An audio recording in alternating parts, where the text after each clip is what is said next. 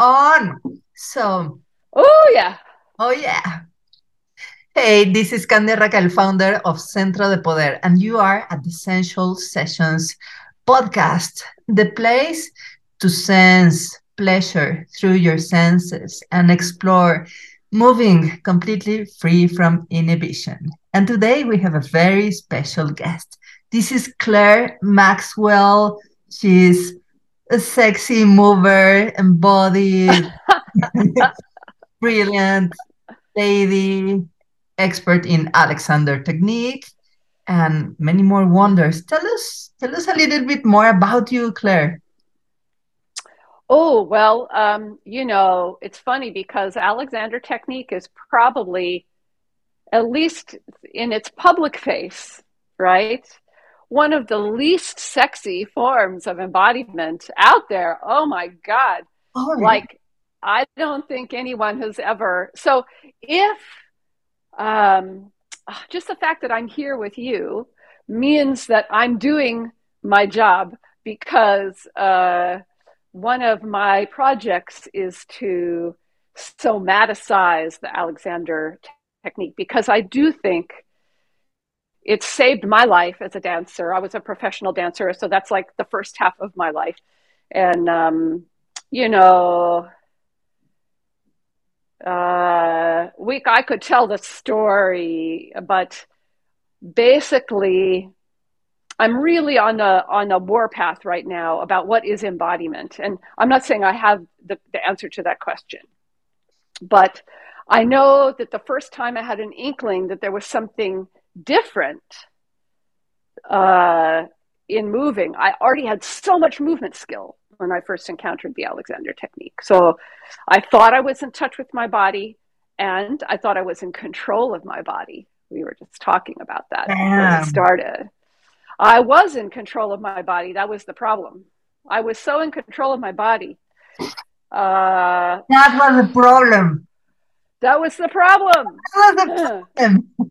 Oh my god! We, for, for people that can't see the image, we're both like holding our head, like you know, like the Edward Munch uh, picture, the scream. You know, like ah. Uh, I had so much skill in my body. You know. Yes. Uh, and I had begun uh, uh, acquiring that skill from a very innocent place as a young uh, person. You know, um, I, I, had a, a, very unusual and profoundly fantastic dance teacher when I was very young, like nine. Uh, and she showed me that dance was feeling your own body enjoying that and then strengthening your ability to move more and enjoy more, right? Yeah, enjoy more. And then expressing that in sh- in space and arranging those experiences in time and space and then having other people that you are dancing with, right? But then when I started training professionally, all of a sudden it got to be all about what the teacher wanted me to look like and what I should look like in the mirror. And while this is a dance experience, I know your podcast has a lot of women who are um, are listening. Yes, yes. women yes. and men, but yeah, I think all of us in the culture when we grow up. Well, tell me how it was for you that you know, there's a time when you're a child where you don't really think about what it's looking like to other people. Yes. Yes. You're not performing. And so you're not performing, but you are very observant. And that's important because we are social animals, right? And we start to take the culture in and we start to embody the culture, even if it's not being spoken to us directly we start to embody it and there gets to be a lot of armor like the we shape our bodies to what we think we should look like and what we think we should feel like even sexiness even sexiness right? It becomes yeah like what sexy should look like for girls what sexy should look like for boys but then what happens if that's not what feels good to us then we uh, it's not a good experience. And so this is what dance training became like for me. And I became imprisoned in style. Oh my God, imprisoned in style. In style. So style would be sort of like how gender is presented in our in our cultures, mm-hmm. right? And even you know non-binary people. Uh, I I just saw a video the other day. Was brilliant of a non-binary person, I believe in India, saying, listen, uh, you know, yes, there, there, traditionally in, in Indian culture, there was a place for non binary people in the past, and that was part of our tradition. And yes, we are forward thinking, you know, um, non binary people. Yes, we are, we are forward thinking, and there is a, a trans person or a, a non binary person in the future. But I'm here right now, and I want to feel myself right now, you know, in my body right now. To me, that's what embodiment is. That was a long answer to your question. But anyway, so, so yeah, so when I first encountered um, Alexander technique, it was kind of like the person just gently pointed, the teacher just gently pointed out to me, you know, you're armoring yourself right now. Oh. And so this is to me the core of um, one of my core principles is that embodiment starts with an acceptance of oneself and what one is doing or being or feeling. And so there's kind of like a curiosity, and it, it requires letting go of judgment so it was so different in that moment from the teacher saying, You shouldn't be doing that, you should be doing this. Right? Mm-hmm. Instead, she was saying, Do you know that every time you raise your arm, you're lifting your ribs up?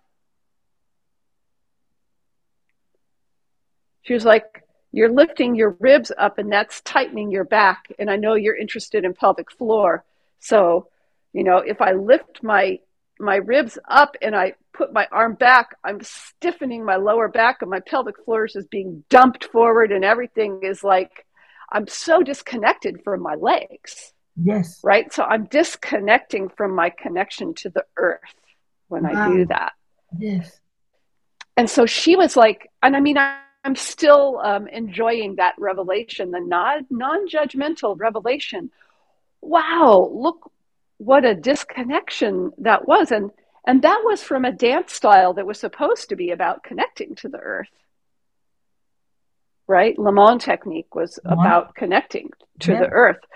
But for, uh, for some reason the way i had been taught was actually in in conflict with the with the expressed intention of the work. Isn't that sad? It's it's so sad because that's that's like a sample of the impri- the the essential imprisonment imprisonment that we're living in our western culture if not globally. Like like i i relate with you because i have seen myself dancing without dancing. I've seen myself performing a series of movements mm, as expected and being applauded for something that I wanted to do, did my best to comply with, but finally didn't meant because I mean I I have danced in such a deteriorated state of of injury and pretend nothing's happening. And that was like a important wake up call, but I, I didn't really pay the attention. And even I became yoga certified, became a Pilates master teacher trainer, did the Bones for Life applied yeah. Price. And it wasn't until I went out from my office one day after in, in one of my regular 80 hour work weeks and I was so exhausted and out that I stumbled and fell from the stairs. And I, I felt my my low back making a crack, like a big sound. And it was my psoas muscle detaching from a lumbar vertebra. I have, for the ones in video, oh. they can see like this is the, the pink th- string in, in the skeleton is the psoas. So yes. literally yes. cracked like like a branch that you break. And I couldn't move like i couldn't stand up i couldn't walk i i gave a full training sitting on a chair just di- dictating the movements and it was like devastating in every way Profound. because i was used to use my willpower and my strength and my determination and also my compliance to move forward in life so i said no i'm gonna get up and no uh, i try. as soon as I got to get up, the pain would sit, sit me back down.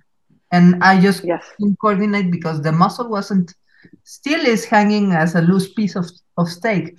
And it was um like a limit experience, uh, an edge experience that led me to to find solace in those strange body crookedness that we make when we have a terrible stomach ache or a menstrual cramp or you have like a contracture in, in the shoulder and you cannot move and you finally find a setup where it doesn't hurt and it's like ah i'm this, there don't touch me because i'm gonna scream and yes. from there, I discovered like, okay, if I pay attention, I can mm. rest here. And then I began exploring where, like, how could I move without pain? And that's when I really see the value of pleasure because as long as the movement felt not only not painful or okay, but I, I needed to find a way to move that felt good, that I could enjoy and follow that path. And that's the path that brought me here to be able to sit, stand, move, walk, etc. So, so this this leads me to what you say that controlling the body is a problem. Like I, I, I became the master of my universe mm, by passing the fact that 80%, if not more, of our existence is unconscious. Like we don't consciously keep the rhythm of of our kidneys filtering or our heartbeat. It's we are so complex already. And when we want to pretend to control the body in this like Western rational um, nature devastating way, we end up mm, detaching ourselves from from the, the source of bodily wisdom that keep us alive of, of life itself so yeah it, it's it's terrible that that mm. that we see like not not only that we fall into disembodiment and burnout but actually that you and me we have been educated in a formal school of dancing to dance without dancing like yeah because i mean well, what are we dancing with? That is the question. Yes. And so this is what um, another core principle of what I'm of what I'm doing, and I have I have two forms of work that I'm that I'm continually in dialogue with um, in my own body, and then with my co-conspirators. Right. Um, one is called mobile body alignment yes. work, right? And then the other is cranial nerve sequencing. So these are two ways um, I have devised to use my body to disrupt actually the formal practice of Alexander technique, to disrupt it, to disrupt the um, the way that Western culture has crept in to because like many forms of embodiment, there's this core experience, right? Like what you had. Many, many people who have created different forms of embodiment are people like us who's who ran up against, you know, it was kind of a life or death matter, you know. Somehow it got pointed out to us. And I just I imagine you there coming into contact with um, that 95% of you that's like uh, what we call in our Western language unconscious or subconscious functioning, like an animal that's injured. The animal just curls up. They have to stay very still. And they, they probably go through a really similar process. And it's amazing if you've ever had an animal that went through that. You know, they don't want to be bothered. They go alone, they curl up, they stay until they can find a movement and until they can get up and get the water and food again, you know? Yes. Um, so many people have had those experiences and then they come at it from a certain point of view Feldenkrais, Alexander. These were all individual people. They have an insight and they discover a truth in the body, right? And then they try to teach it to other people, which means you have to formalize it. Yes. And then there gets to be a form. And then because we're creatures of habit, those of us who study, you know, it's hard sometimes. You learn the form, but then you have to find the animal inside the form, you know, yes. so you kind of go back and forth. Yes. you kind of go back and forth. And so I think we all have to do that. And there are these all these brilliant forms, but I still feel like there's a little bit of a need for the trickster, um, because this pre-verbal embodiment, this wild animalness, this um, it's foundational to embodiment, right? It's foundational, and it comes. It's this dialogue that we have with our felt experience um, and our what we call, for lack of a better word, our body. That everybody has, and it's particular and unique. I don't think I've ever met two people for who it's exactly the same. Yes. So, as teachers, like I work with private clients, but I also mentor a lot of teachers.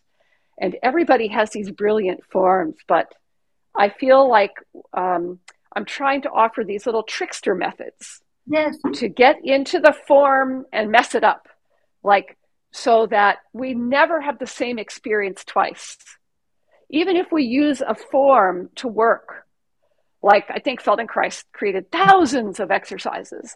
Alexander is almost the opposite. Alexander has like five or six formal procedures that he called them procedures, right? That are, you know, if you do them in the way they were intended to do, you never have the same experience. You never have the same experience. No, because you're so open and curious as you're moving. You know, like getting in and out, out of a chair. You're just like, wow, how is that happening? What happens there? How do I do that? Hmm. Yeah, you can just stand up and sit down a couple times and go, what the hell's going on? What's moving? what feels good? You know? So this is one of my first in mobile body alignment, one of the first you could say it's an exercise or practice. It's just getting curious about ease. Ah, just getting curious. Or pleasure. That's the line. And I just love what you say in your your your um what is your motto? Uh, find your flame find your flame, share your flame, right? Yes.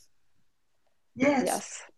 I I am very happy because so- something has just happened I have just stood up from the chair like four, five times in a row. Like I, I did it two times with you, and and then I realized what was going on, and I wanted to like uh, I'm diving this wave all the way. because I had a ah, yeah, ah. because nine months ago um, there was an incident and I ended up with a fractured knee. I have a torn meniscus, meniscus not operated. I was with a cane and with a groin to ankle cast, completely A immobile. Yeah, yeah, yes. it was real bad. And I I don't have pain in the knee, but I have still discomfort. It's not the same as before.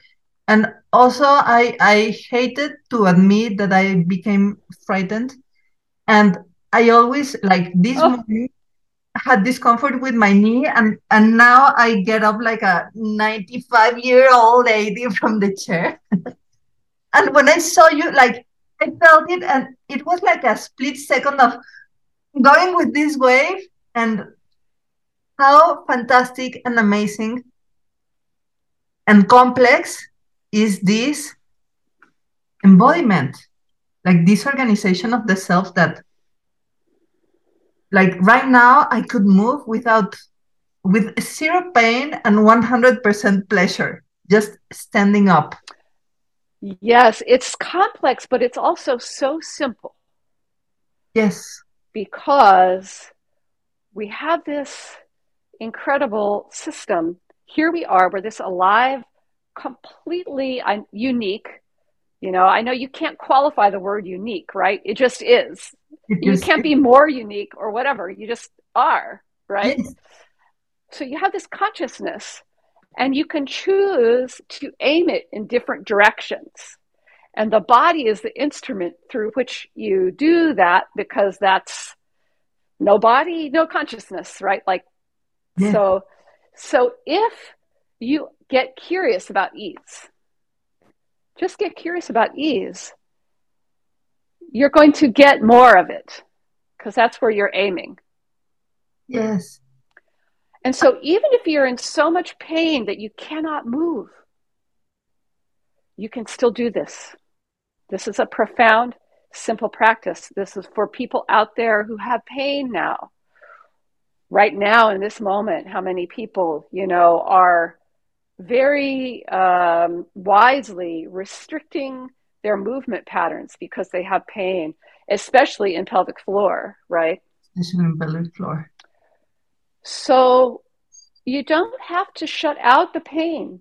It's important to include, but our awareness, our awareness is bigger, our consciousness or our awareness, for lack of a better word, is bigger than all the things. Yes. Yes. It's bigger than all the things. Yeah.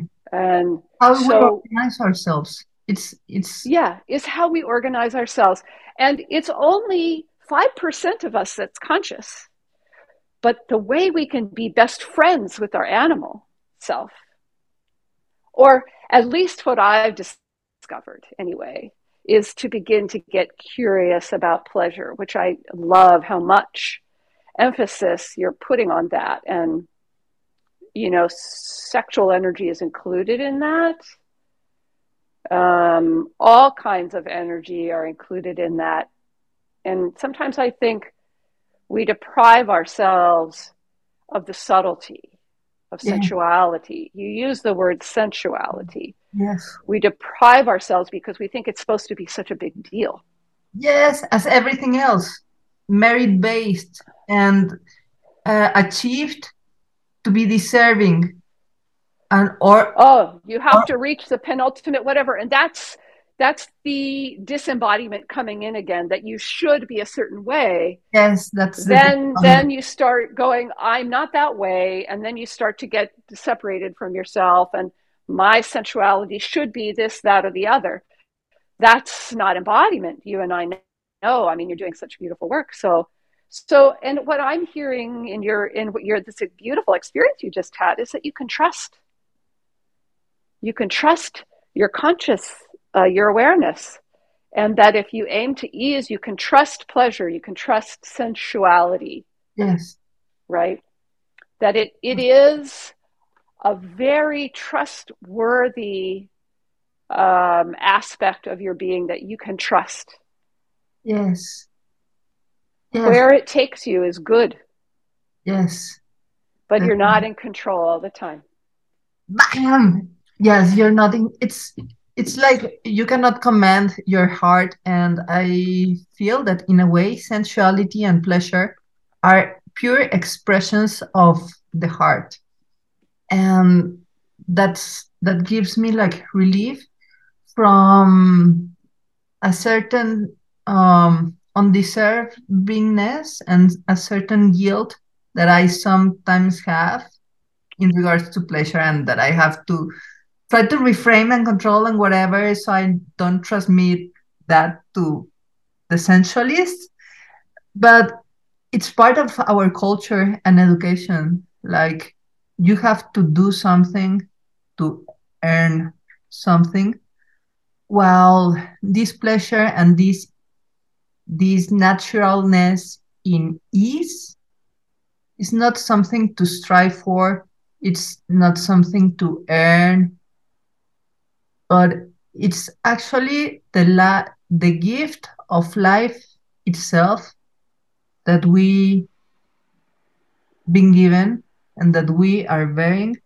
And in a way like pleasure and ease and sensuality maybe like the ways of life the, the ways we are like sustained. And like you say a key is not trying to control because that leads to the to the imprisonment of of the rational. That is it, it works but it's very limited. And i remember a, a phrase from Moshe Feldenkrais in his book about sex. Well, it's body and mature behavior, but I am doing some marketing here, so you. Oh, mature you behavior. Somatic For adult audiences only. exactly. and in the chapter when he talks about sexuality, he he said it's important not to abuse conscious control. Like we have so these, important. these ways of our mod- sensory motor organization in the body. Yes. And he said, like, precisely for health, for being a high performance athlete, for for being a martial artist warrior at the army, it's yes. important not to abuse conscious control and that's like like devastating for vanity in a way. For, for for the for the pride in control. The the false yes. that one can get yes. doing and performing instead of the pride in being. And yeah because when you're at the edge of the now and the present dancing Mm, fighting, love making, like everything happens moment by moment, and like you you're either aware as the experiencing of what's going on, or you're either interpreting what's going on in your rational language and then you become slow and and that's when you lose. So yeah, let's relinquish. Yeah, I mean, I I have memories actually of in my when I was um, maybe a little earlier in my training before, uh, you know, that initial innocent Alexander experience that I had, and then when I got my training, I saw kind of I could students whom so you were in, in your oh and the training? And then what happened? Oh, yeah. Yeah. Well, I saw that because it's a form, any training becomes there's a form that the same trap was there that was in my dance training. Um, but it was sort of like a second layer of you. I had more faith this time that I could free myself, and then I didn't have to worry, you know, but it's taken me a long time to oh let me put my original sound on again. Um, now i can't remember the train of thought about the story. What were you talking about? You were talking about oh yeah how uh, i would be you know making love with my partner and i would be like is my neck free? Or i would be touching my partner and I would be assessing what was going on. You know? Done that. And she could, with my hands, because I had all this training, right? And I was like, oh no, I've got to let go of this training. I have to undo this training. This is not what, what this is not what they meant by this. you know? The judging mind, the assessing mind, the observational mind. This I'm still very curious about this. It's a problem in my Zen practice too, meditation practice because they talk about all this observation and i'm like oh, i don't know i've been down that trap before. Observe your thinking. I don't know if i want to observe my thinking. You know what i mean? It's like no, so tricky. We have to stay in touch with the trickster you know? So i remember i listened to one of your recent podcasts with somebody that was talking about intimacy and actually just being present to the touch. Yes. To through touch to what's going on in another person. And that's such a, a, simple and some people would say naive thing. You know to do but um, it as grown-ups we have so much skill acquisition over this profoundly original embodiment capacity we have it's almost like there's so much to clear away. And in the Alexander work, there is this kind of a lot of the, the mobile body alignment points, for instance, are really just a frame. Like, for instance, right now, if you notice just where, you know, your your your heel bone, like the, the, the talus at the back of the foot, it's kind of got this little uh, sort of sail like shape and it has a top right that the, all the tendons are attached to. So if you can just kind of imagine a little point up there at the top of that bone you know where it is in space. It doesn't really give you a feeling. You know? Yeah that guy right up at the top. Yeah and it's like a round it's almost like it could fit into your hip socket or something you know? Yeah so if you just get curious about that oh where is that? Uh, and you get curious about it and there's nothing else to do but just get curious yes. and maybe see is there any pleasure in it? You know any pleasure or ease or there is what do, Actually, there is. Yeah. Yeah. Yes. Yes. Loving so this is this is a listening awareness, right? It's not a bossing awareness. It's a listening awareness. A listening awareness, not a bossing awareness. Uh, yeah. It's a, yeah. yeah.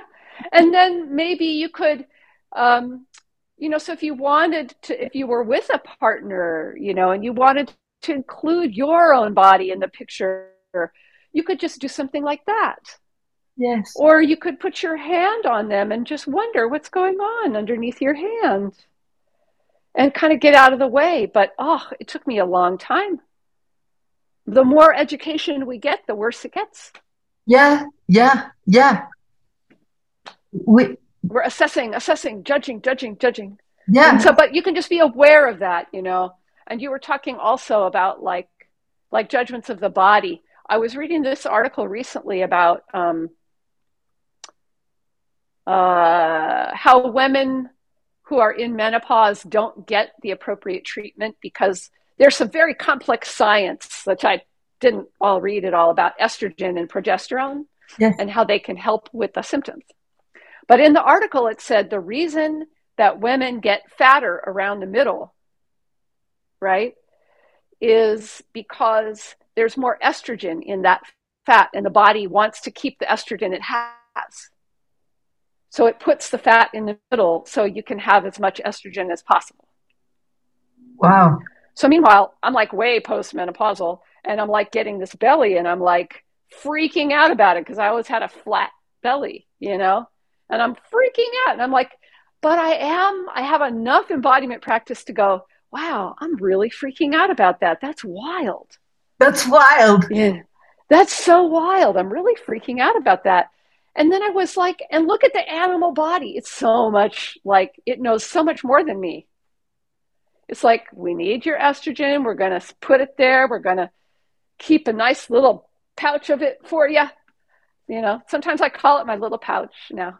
Yeah, little pouch, you know? little estrogen pouch. But little that's estrogen that's, pouch. That's the thing. Like being being aware of the awareness and don't interfere with with the experience because I agree that there it's there's nothing worse than than physical judgment and worse it's sexual criticism like criticizing someone else or or getting like like constructive feedback from a lover it's like no. that, like that that's the end of it all and most of what my competition is doing is trying to tell people how to fuck and i mean that's like biologically incorrect because no one can teach you how to make love or have sex that's already in your genes otherwise like your great great great grand grand grand grand grandparents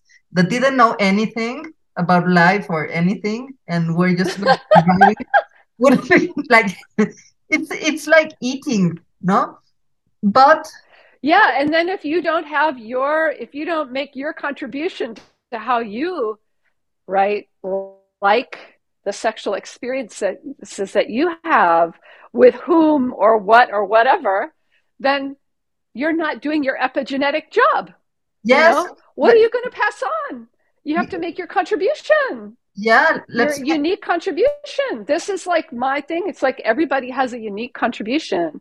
Yes. and you don't have to intellectually know what it is. It's just there's an embodiment of it. And we need yes. to give each other permission for that. Yes. And what an honor it would be to be naked with somebody and given permission.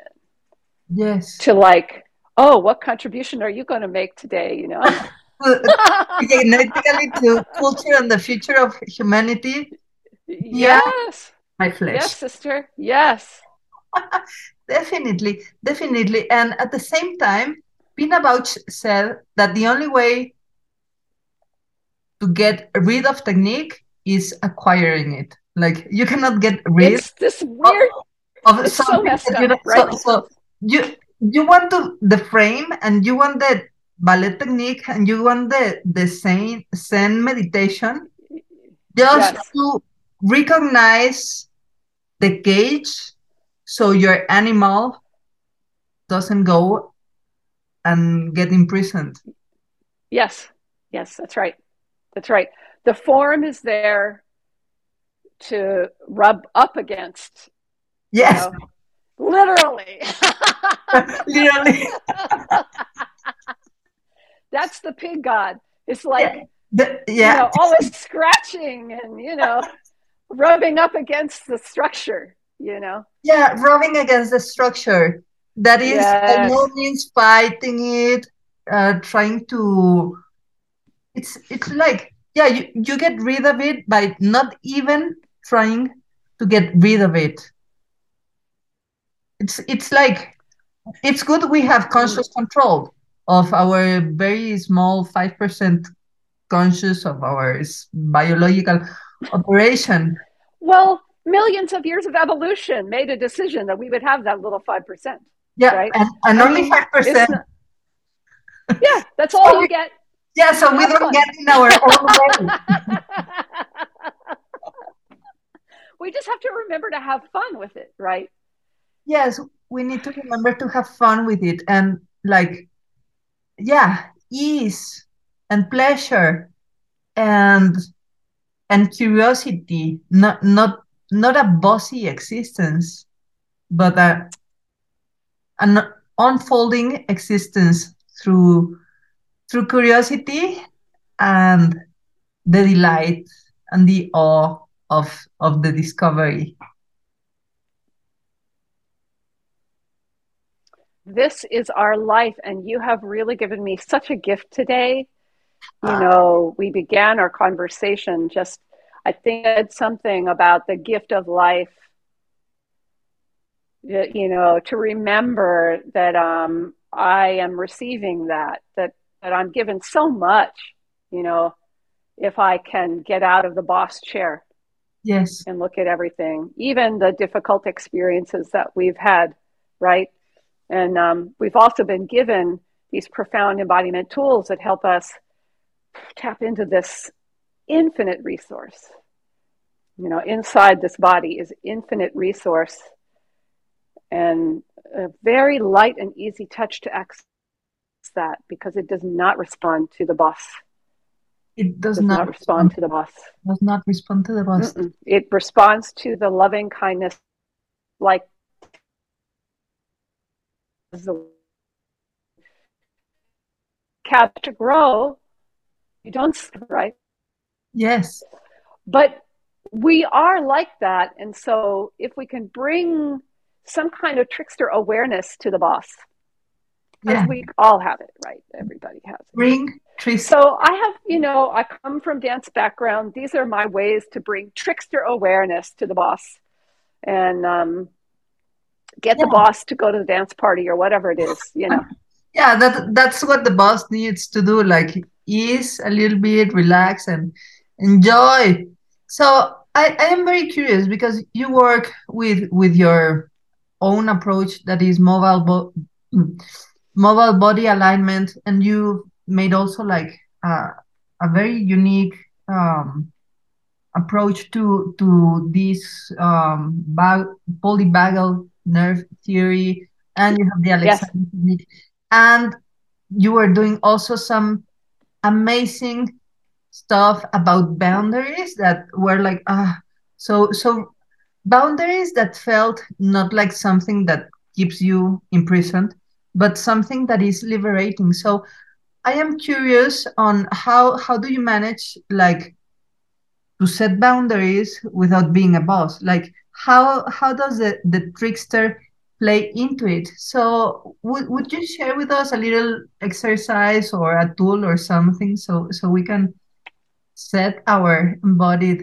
boundaries take care of ourselves enjoy more? Yes yes yes. Well i think um, part of my purpose after about five years of mentoring a lot of um, embodiment professionals, Alexander teachers, um, people who have maybe teach Pilates but have a more deeper embodiment component to it, uh, or people who work in other healing professions. People who do that are by nature kind of sensitive and open, very open to what is going on around them. And one of the strengths of Alexander Technique training is that in the uh, a full three year program, or really any training, depending on how it is done, the beginning of the training, and for me it was a whole year, we are focused on sensing our own selves, period. That's it. So I don't really put hands on other living beings. I am learning how to include myself. But of course, it's that um, very fine tuned 5% consciousness getting along with the flow and the ease in the body, returning to that over and over no matter what the stimulus is coming at you from the student, from the possible student, even from the teacher. So we practice letting a teacher put their hands on us and not having to do anything to correct ourselves in our bodies when the teacher touches us. Wow. This is something that I think is missing from a lot of other embodiment trainings. There isn't this understanding of the profound sensitivity to stimuli that we have in Alexander. So, these practices that I did with you um, earlier, I'm just going to repeat them because they're they're my way of giving anyone. You don't have to go through a whole year of training, right? To have a simple way that you can return to yourself when you're when you are in the presence of other people. So I just saw you kind of move back away from the screen a little bit. I don't know what go back to that ease. And it's just like if you dropped a pebble into the pond, that would be your question. Ah, oh, where's a little bit of ease in my body right now? Anywhere I find it. No bossiness, just really open. And if you don't find it, no problem. The moment has moved on. And you can return to seeing me right? Seeing the screen. Maybe the ease is still with you, maybe it's not, right? Then we do it again. So we'll do it four times. Again, it's like a, a little pebble dropping down into a pond. There's a little bit of ease right now. You know, oh, it's in my toes. And if you find some, um, just if you can give it a word, if it has a word, share with us. Soft. Soft. And then because ease is constantly in transition and it's gone, you don't have to hold on. You're not bossing yourself into ease, right? You just let it go. You let it go. It's moved on. And then one more pebble. You just drop that inquiry. Boom down into the pond. Oh, I feel it um, under my hair my scalp. A little bit of ease, you know.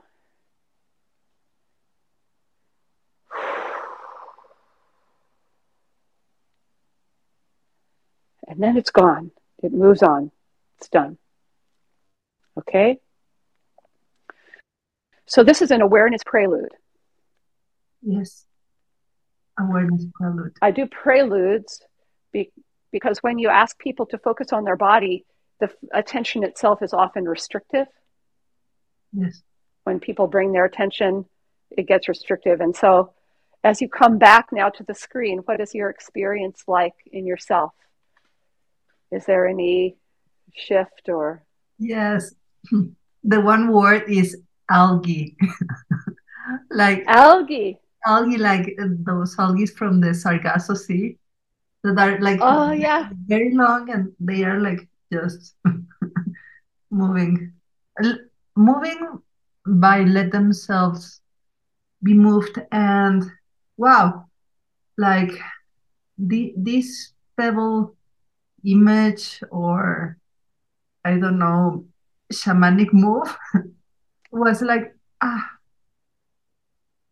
like relieving and allowing because I felt that that pebble was uh, was the right I have to just be in myself. That shouldn't be necessary to remind myself, but yeah, like it, it, it felt like falling within and then expanding like the the sense of myself beneath my skin everywhere. And i was sensing maybe for the first time in my life the skin here on between my breasts of the sternum like oh i i have like wow, I have an area here in the body. Like I have just discovered a secret gallery field of art in my house. like, wow, I have lived here all my life and I didn't knew that I had this.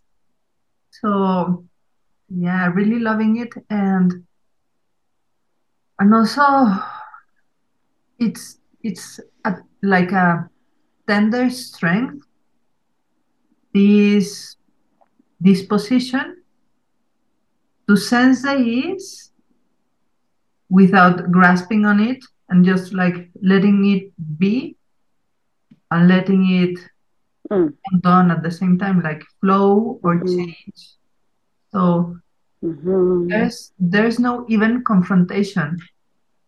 So my overall feeling is of strength, but not not as I tend to imagine strength in a CrossFit weight weight lifting lots of weights, but mm-hmm. but mm-hmm.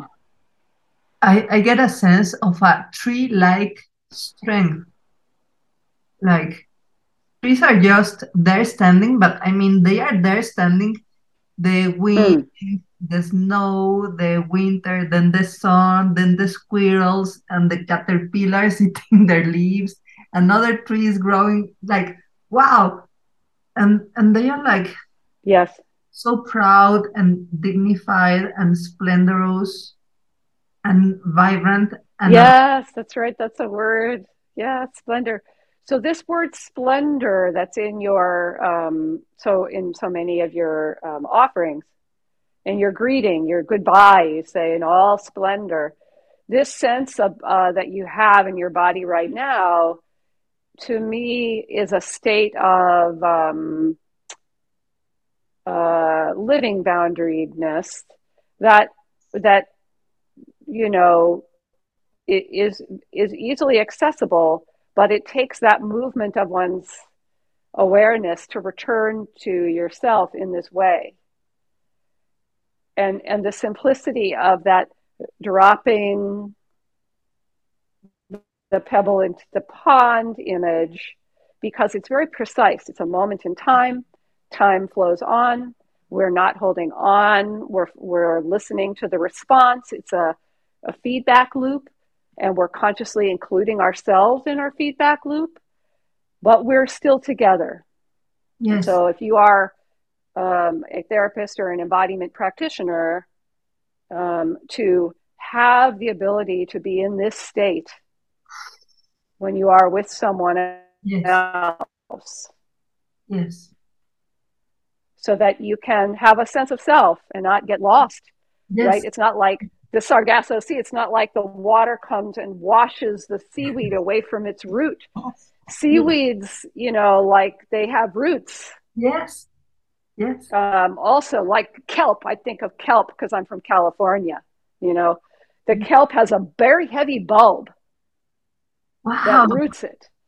I actually don't know if the bulb is on the ground or top, and then the seaweed part, the body goes down from the root you know so the the water comes and the seaweed moves but it, it has some weight it has some gravitas yeah gravitas and that's yes and that is what i believe is the core gift actually of the alexander work that's what it was for me is it gave me a sense of myself that was not i didn't have to close the door to everyone else you know yes. but i could let the water go by yes let the water go by. And I had never been able to do that before.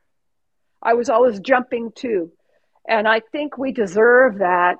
Um, and I think people find it in different ways. But this, the Alexander way, was the way for me. Yes. And so that's, I designed that course and it's becoming a core part of my offerings. But right now, the course is closed and um, I'll be opening again, but I think it will more be like an ongoing inquiry because it's not something you do in four weeks. Yes, it's a process. You, it's a pro- longer process that um, takes a little more time. So if there's anybody out there that is interested in that, you know, if you know you have these experiences where you're working with your clients and your heart feels ripped out of your chest at the end of the day, or you feel a little bit too swayed and if you're having trouble returning to yourself, um, you know, just sign up for the newsletter on my website, which I'm sure Candia will have. And, yes. um, you know, these practices, I, I just am constantly thinking, well, I have all these brilliant practices, but what are they good for? Who, who needs them? Who needs them the most? And yeah, the same.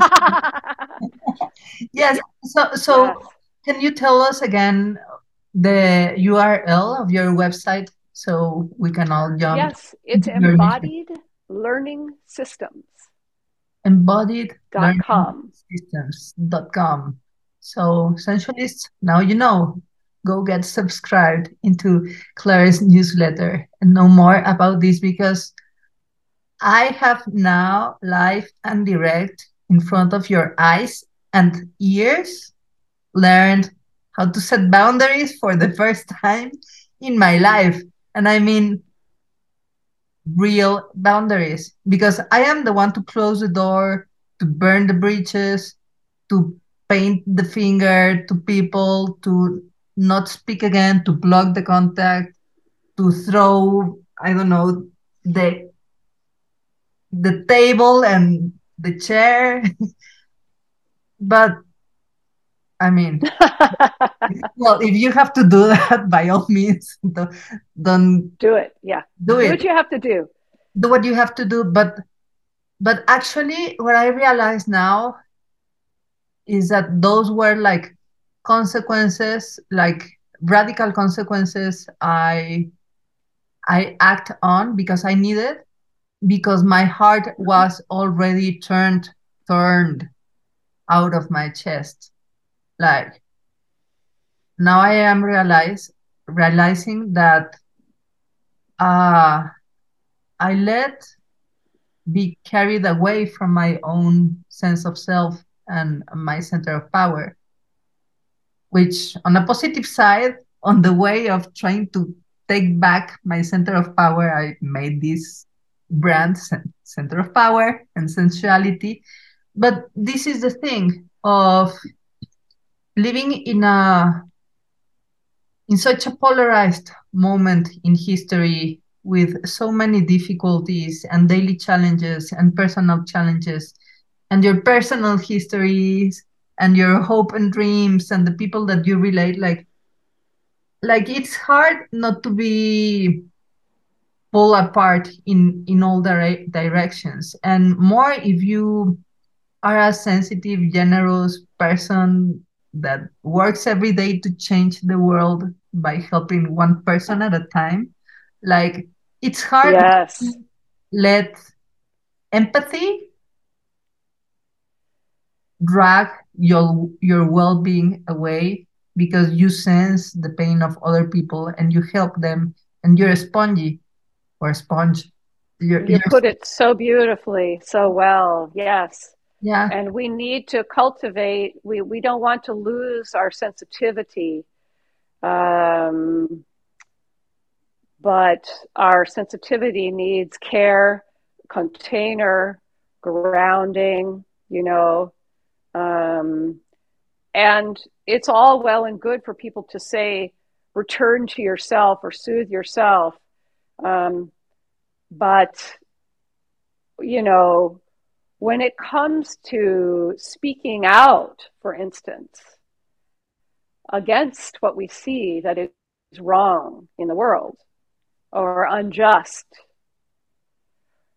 if we do it from a place of knowing that we are in that exact moment receiving all the ease, all the pleasure, that we are actually receiving it, we are opening to it.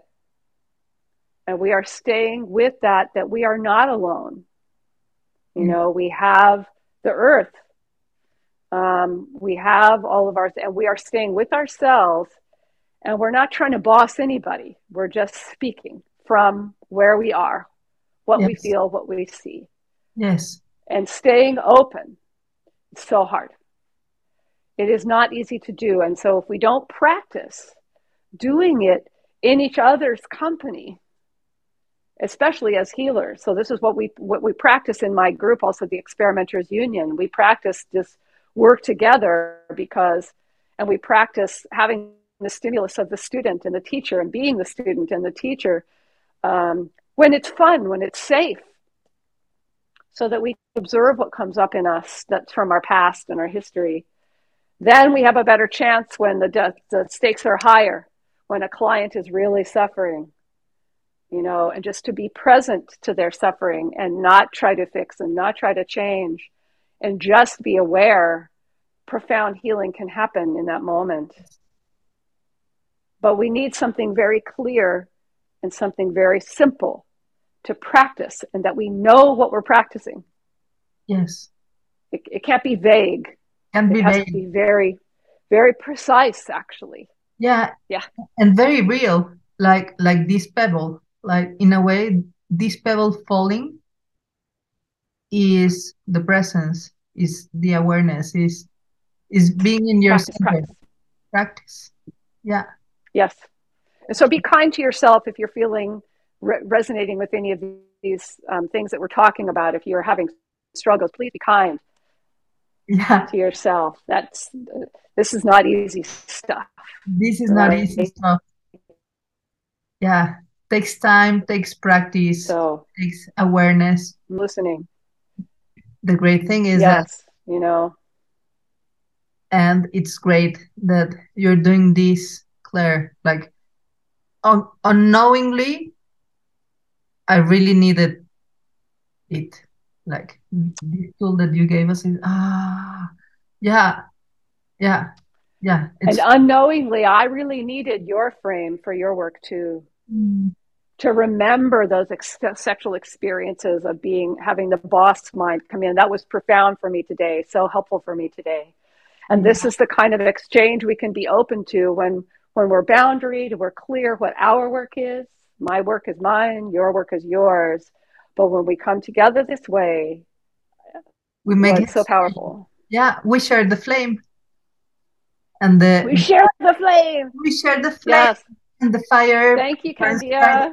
Thank you so much, Clare. Really honored, really thankful for having you here at the Sensual Sessions podcast. Ciao, Bella. Ciao, Bella, and Sensualist, also for being here with Clare and me. And if you haven't subscribed already to this podcast, please go to www.centrodepoder.com and get yourself signed up to get this delivered weekly on your email. And until then, remember to take the time to sense your fire so you can share the flame.